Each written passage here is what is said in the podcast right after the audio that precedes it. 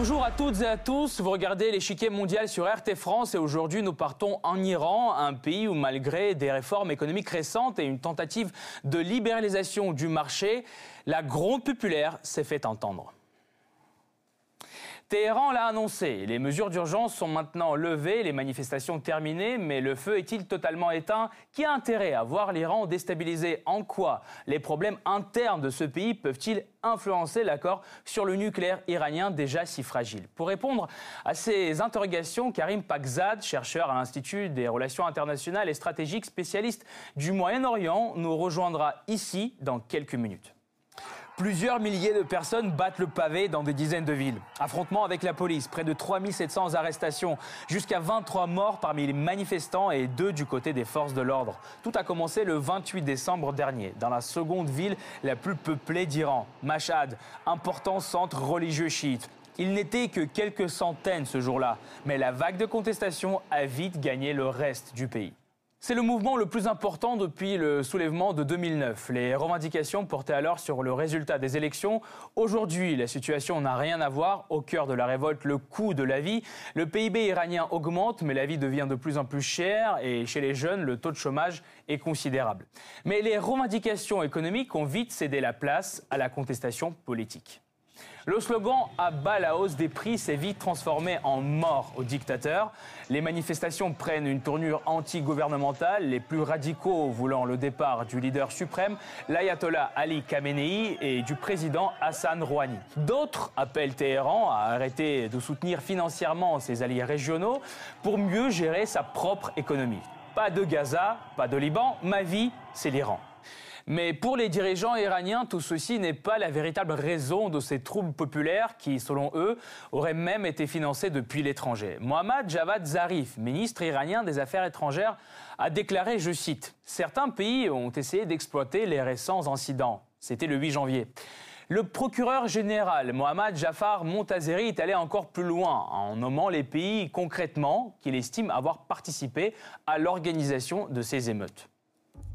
Sa liste n'est pas surprenante. Il s'agit des trois ennemis jurés de Téhéran, les États-Unis, Israël et l'Arabie saoudite. Selon lui, ce complot aurait été ourdi par la CIA il y a quatre ans et notamment par son responsable pour l'Iran, Michael D'Andrea, en coopération avec l'agence israélienne de renseignement le Mossad. Le financement de ce projet aurait lui été fourni par Riyad, ce complot envisageait plusieurs scénarios de révolte, notamment contre le coût de la vie, les dépenses injustifiées du gouvernement et un système fiscal de financement des caisses de retraite trop lourd à assumer pour la jeune population.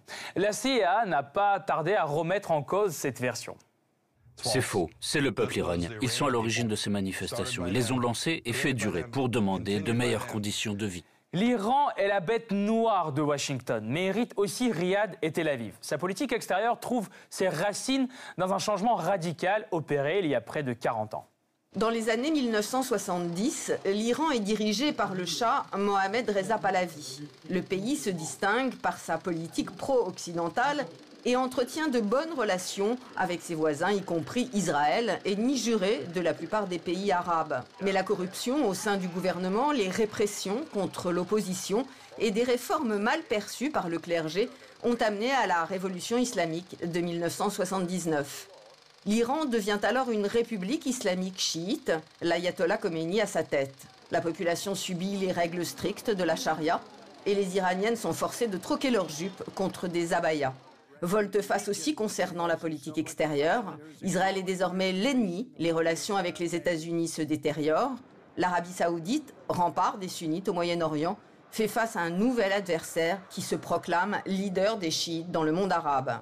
Ces événements ont dessiné la situation actuelle. L'Arabie saoudite craint l'influence croissante de l'Iran dans la région. Pour Riyad, Téhéran soutient les Houthis au Yémen, intervient au Liban à l'aide des Hezbollah alors que les gardiens de la révolution islamique, le corps paramilitaire iranien, opèrent en Syrie et en Irak. Les États-Unis, alliés de longue date des Saouds, sont également préoccupés par le renforcement des positions de Téhéran dans la région. Ils l'accusent de terrorisme et s'opposent à son programme nucléaire. L'un des buts de la visite de Trump au Moyen-Orient était la consolidation de l'axe Arabie saoudite-Israël pour contrer l'influence iranienne.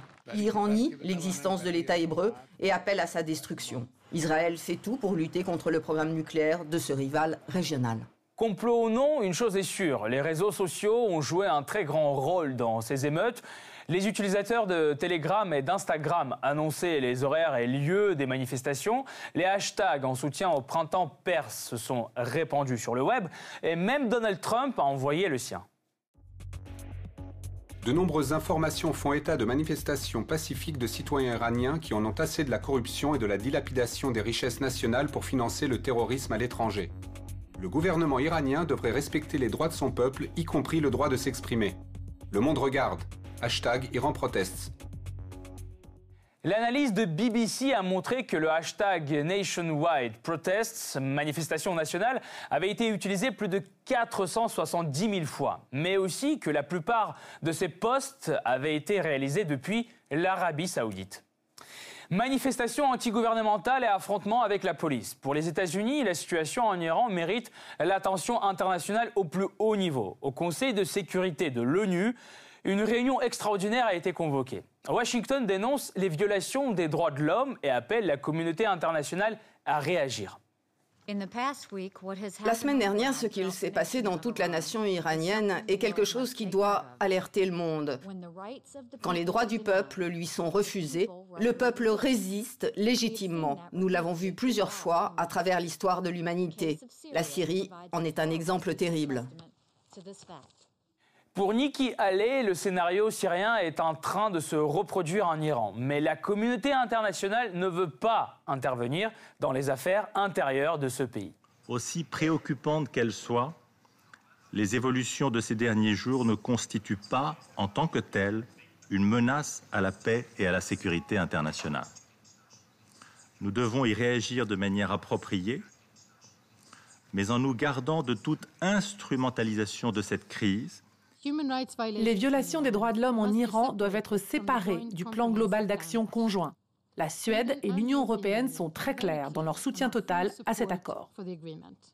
L'Union européenne tente de tempérer. Objectif, sauver le fragile traité sur le nucléaire iranien. Conclu en 2015, ce texte oblige l'Iran à restreindre son programme nucléaire. En échange, il garantit la levée des sanctions économiques internationales contre Téhéran. Cet accord est depuis longtemps dans le viseur de Donald Trump. Il le croit désavantageux pour Washington. Mais pourquoi l'Union européenne tient-elle autant à ce texte? En janvier 2016, une partie des sanctions a déjà été levée.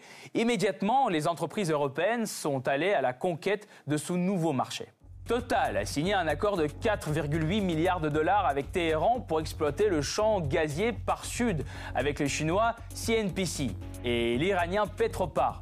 La société italienne Eni et l'anglo-néerlandais Shell ont conclu des mémorandums pour étudier les ressources du pays.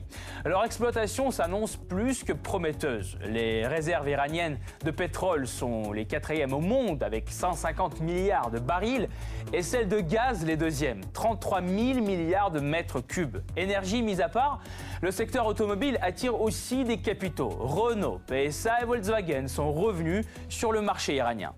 L'Union européenne est plus que motivée pour coopérer avec l'Iran. Les États-Unis, eux, cherchent à l'isoler. Bruxelles ira-t-il jusqu'à une confrontation ouverte avec Washington sur la question iranienne?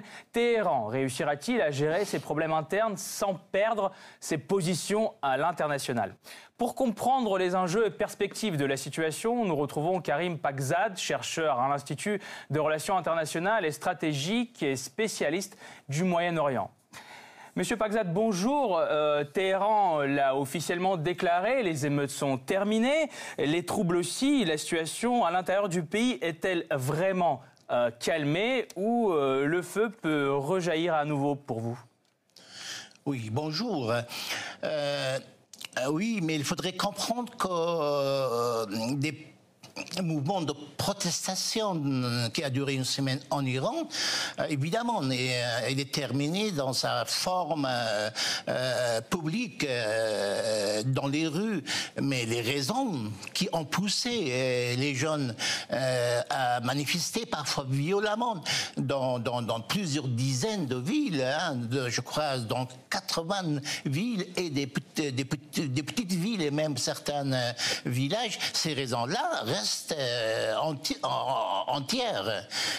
C'est-à-dire que même si on le savait dès les débuts que, que ces protestations ne vont pas durer parce que une protestation sans une direction politique, sans organisation et sans mot d'ordre précise euh, dès les débuts. Euh, et puis, parce que ces, ces, ces manifestations n'ont pas été soutenues, euh, accompagnées par, par, par des forces vives ou les couches vives de la protestation habituelle en Iran, à savoir les classes moyennes. Karim Pakzad, l'Iran a déclaré que la révolte avait été organisée depuis l'étranger. il accuse trois pays, notamment les États-Unis, Israël et l'Arabie saoudite. Est-ce que vous pensez qu'il y a eu vraiment une ingérence? Si on regarde de très près euh, comment ces manifestations ont été lancées, euh, au début, euh, une, poignée des gens ouvertement appartenus aux conservateurs, c'est-à-dire aux,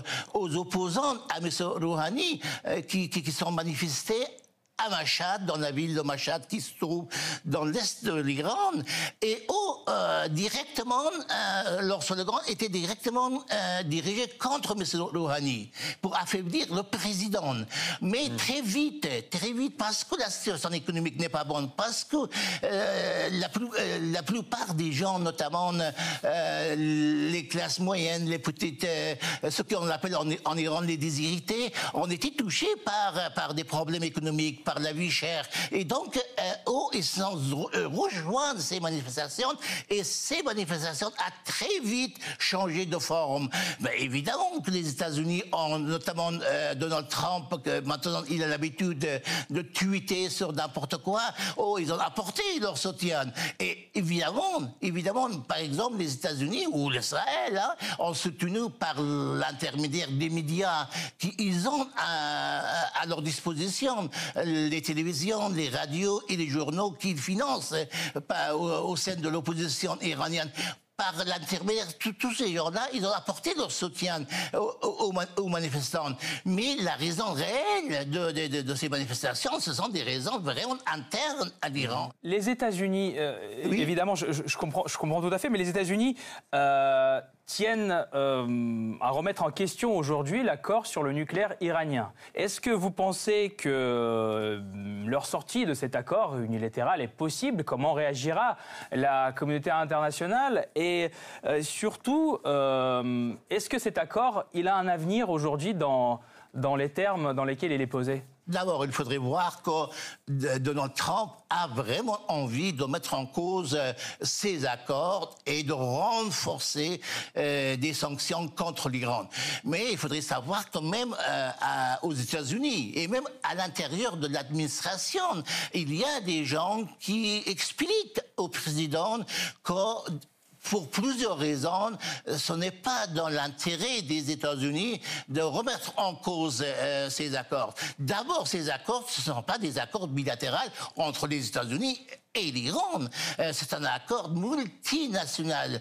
Euh, d'autres puissances, euh, euh, la France, la Russie, la Chine, c'est-à-dire d'autres membres du Conseil de sécurité, et donc les Nations Unies également sont impliquées, l'Union européenne sont impliquées dans, ces accords. Donc c'est un accord international. Et les États-Unis n'auront pas vraiment euh, de crédibilité de revenir sur sa propre signature. Merci Karim Pakzad, merci d'être venu nous avoir éclairé sur sur la question. Merci encore. Ingérence ou non, les tensions en Iran semblent être retombées. Les États-Unis décideront-ils de souffler sur les braises en renégociant l'accord sur le nucléaire? Cette partie-là n'est pas encore terminée. La semaine prochaine, une nouvelle partie nous attend avec d'autres pions sur l'échiquier mondial. À bientôt sur RT France.